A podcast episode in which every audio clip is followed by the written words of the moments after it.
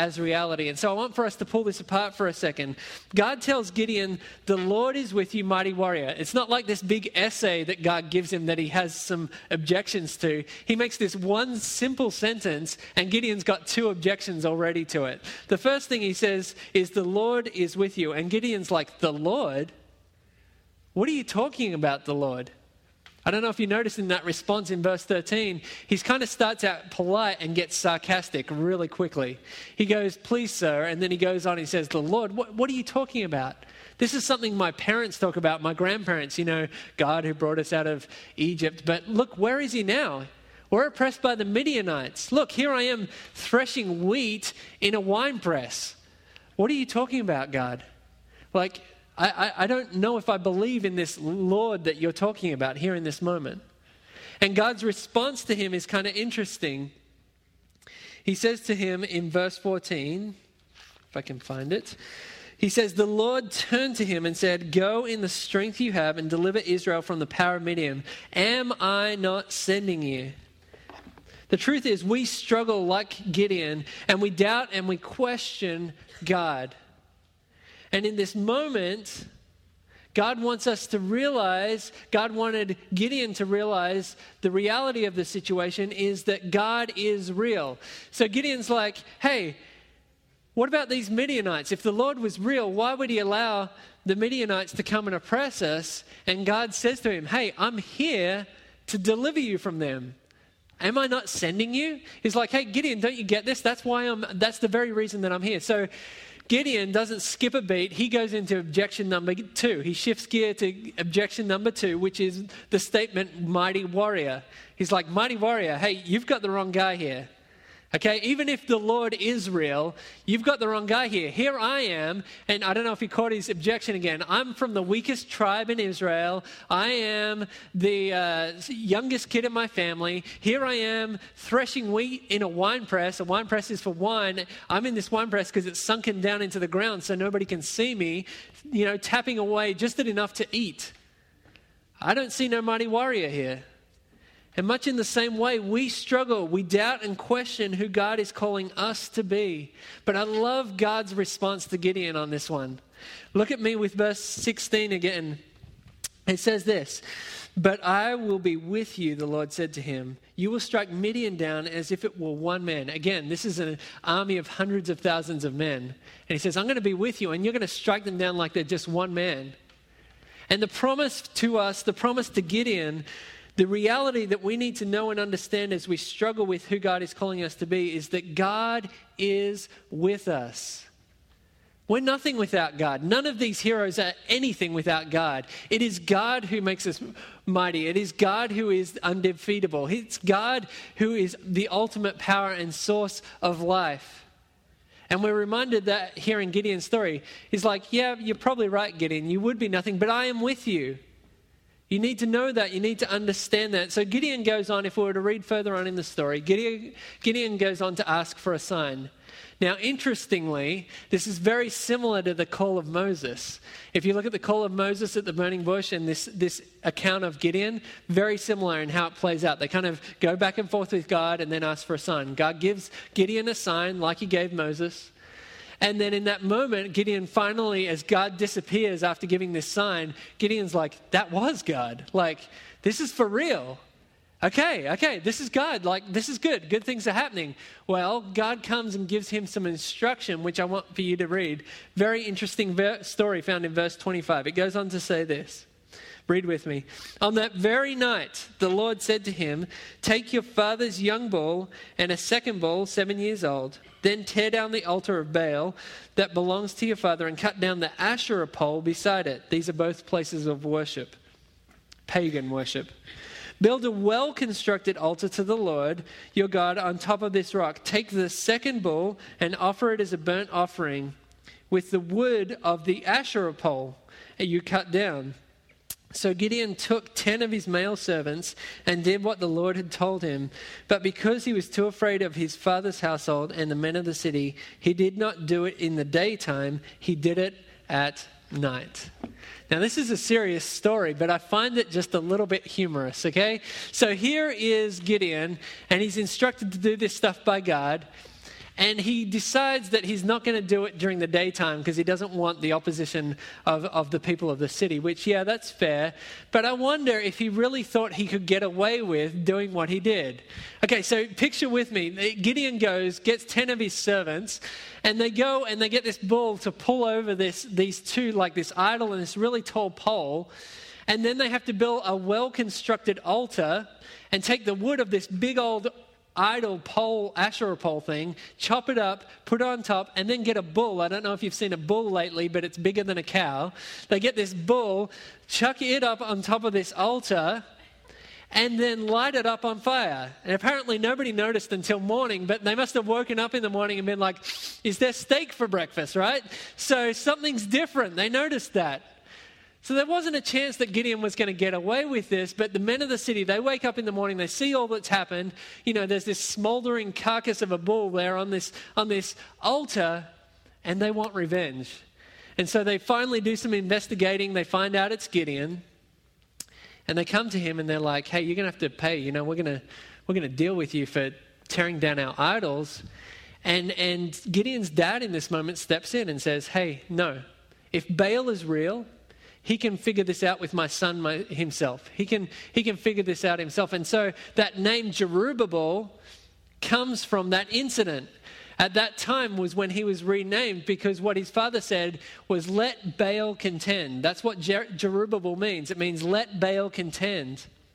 And what I want you to see here is it's actually a really great point. God, Gideon had to remove and replace the idols before God was able to use him in powerful ways. And it's much true in the same way in our lives. God is able to move powerfully when the idols in our lives are removed and replaced. It's not just enough to remove the idols in our lives.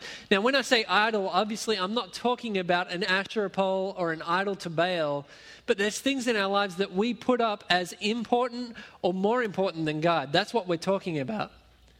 And I don't know what those things are, are for you, but we all have things that we lean towards worshiping other than God.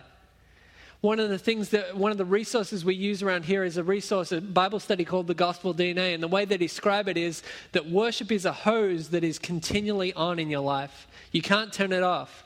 And the question is, where are you pointing that hose? Are you pointing it towards God or are you pointing it towards something else? A relationship, your finances, your comfort, your hobby. I don't know what you're pointing it towards, but the, the reminder here in Gideon's story is very sobering one is that God is able to move powerfully when the idols in our lives are not just removed, but they're also replaced.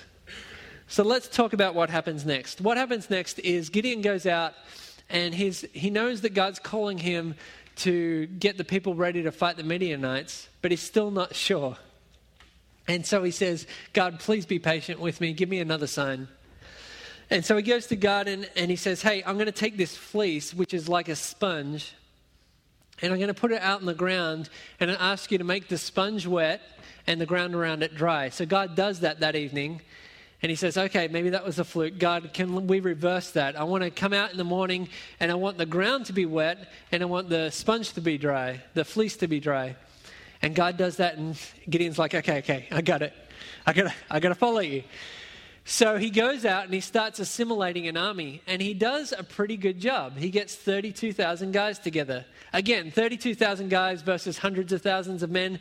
The Bible tells us that their camels were too many to count, which means it was hundreds and hundreds of thousands of Midianites, okay? So 32,000 versus multiple hundreds of thousands.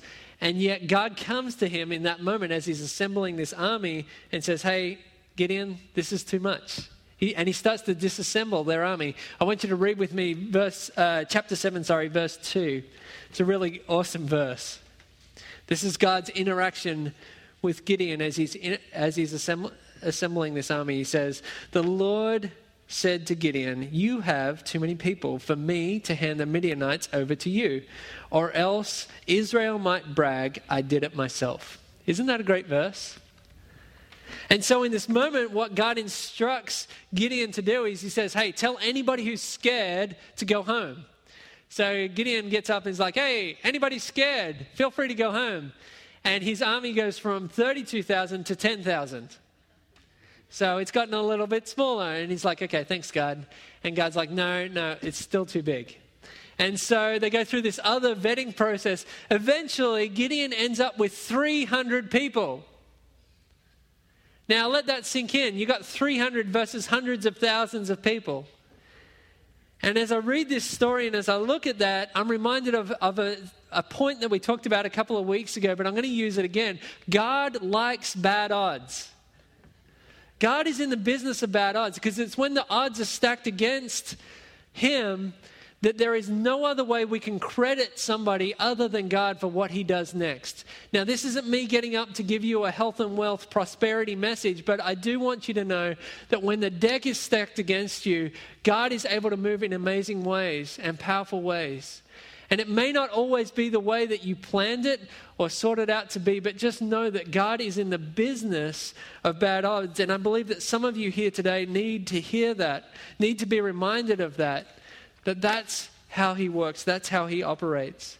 And so the story goes on. Gideon takes these 300 and they go and divide up on the ridges uh, of the mountains around the Midianite camp. And, and before he does that, he asks God for one more sign. Again, he asks for a sign. God gives him a sign. This guy has a dream and he overhears it. And so, anyway, he goes up, takes these 300 men, divide them up, and they go up onto the hill. And what they have is they have these pitchers, these clay pitchers, these jars with a torch, a lit torch inside of them, a fire inside of them. And then they have these trumpets. And what they do on Gideon's signal, they smash the jars, the lights come out, they make a big cry, war cry, and they blow their trumpets. And God uses that to create chaos amongst the Midianites. And they literally, it tells us in the scriptures, they start just slaying each other.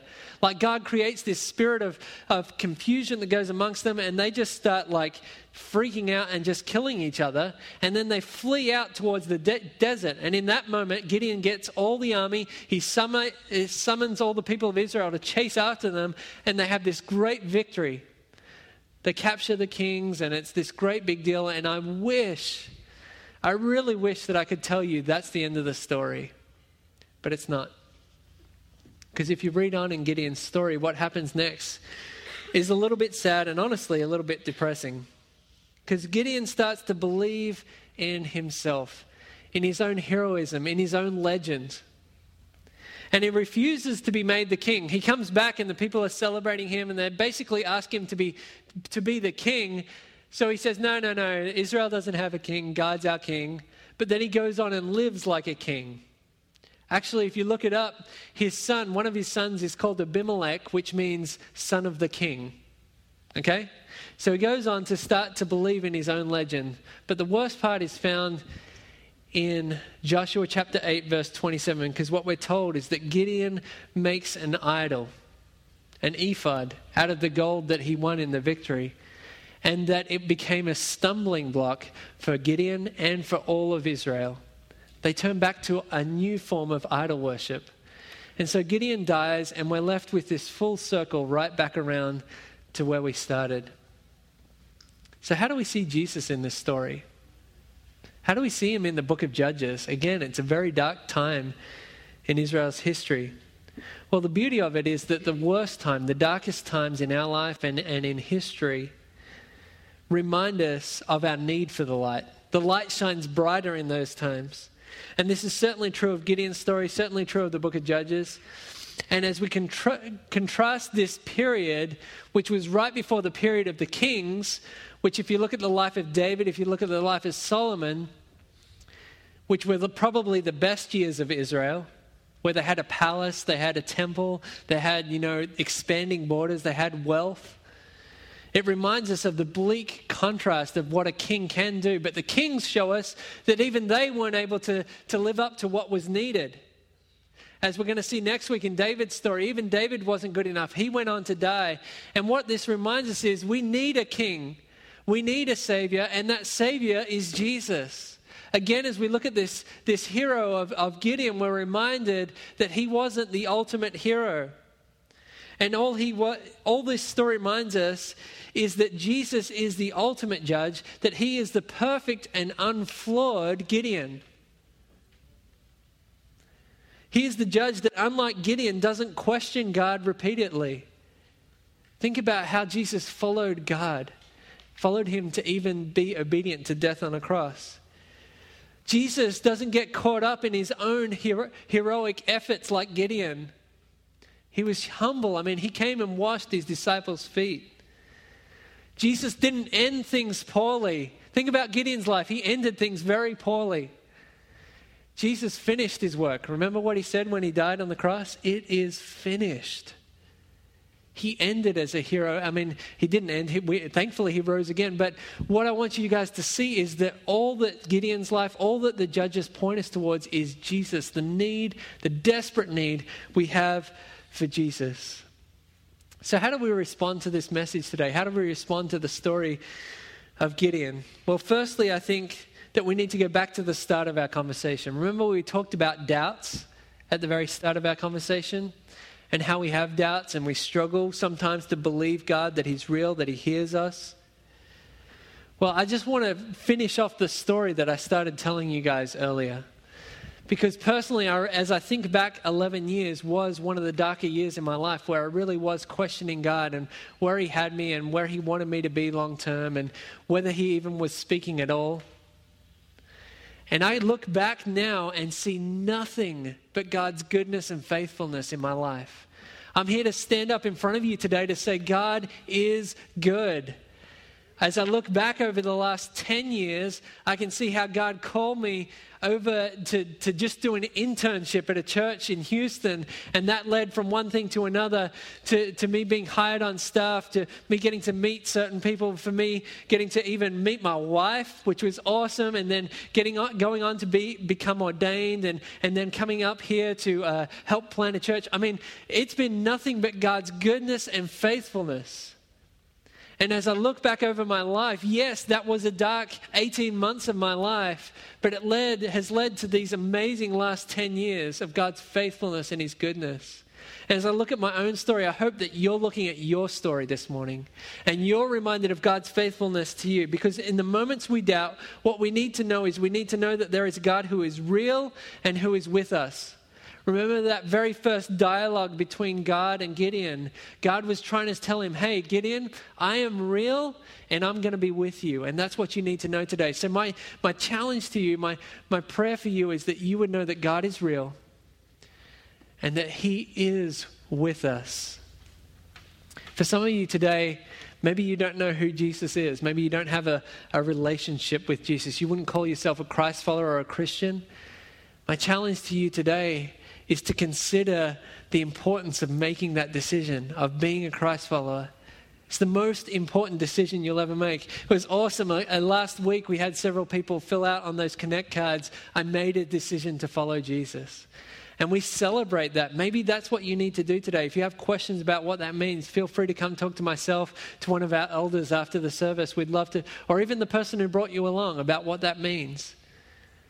It's a great decision to know that God is real, to know that He is with us. Secondly, in response, I think we need to look at our own hearts and examine our idolatry. I really kind of tried to challenge you guys a little bit and challenge myself a little bit on this earlier. But let's look to our own hearts today and examine idolatry. I know when I say that word idol, what you think of maybe is like this like pagan statue with some incense burning, and you're like, I don't have that in my house. Like if you came over to my house, you're not going to see that. But what you've got to realize is that idolatry is a lot more subversive than that now. There are shrines in our hearts to other things. There are things that we set up in our hearts that are just as important as God or more important than God. And if you're wondering what you lean towards, think about it like this What do you wake up thinking about? What do you go to sleep thinking about? What do you spend your time, your energy, your money on? Those are probably the things that you have a tendency towards, leaning towards as idols in your life. So examine those things and remind yourself that God is the only true God. He is a jealous God. We see that in the story here. It wasn't enough for Gideon to just remove the idol, it had to be replaced. And the same is true in our lives. I don't know if you've read much in the Bible, but it talks about the fact that when, when Israel, whenever they walked away and worshipped other gods, it, it says that Israel prostituted herself on other gods. And that's strong language, but the reason that that strong language is used is because God is a jealous God. He's not a God who gives room for two. There isn't room for two in your heart. There's not room for two in my heart. And so just want to challenge you on that this morning. What has a tendency? What is it that could be an idol in your life? Psalms 139, King David wrote these words that I want to read for you, and I pray that this is our prayer this morning. Search me, O God, know my heart.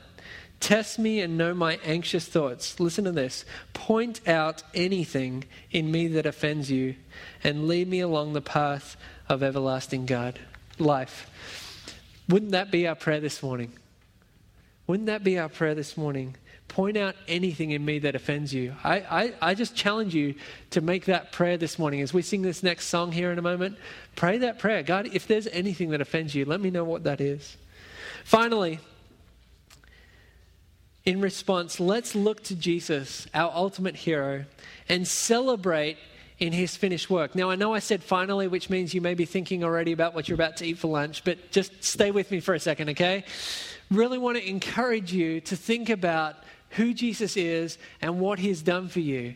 As we look to Gideon and the fact that he didn't finish life well, honestly, I, I read Gideon's story and I find it a little depressing because he did such great things for God and then he, you know, it just went all bad at the end. But that reminds us that Jesus didn't do that. He finished things well. He went through and he died on the cross for our sins. And that's something that's worth celebrating today.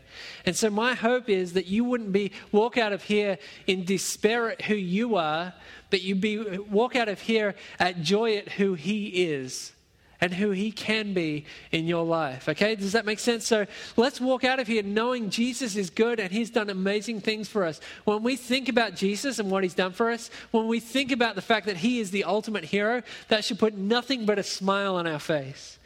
There should be a spirit of such joy amongst us when we gather because of Jesus and what He's done that it overflows in every part of our lives.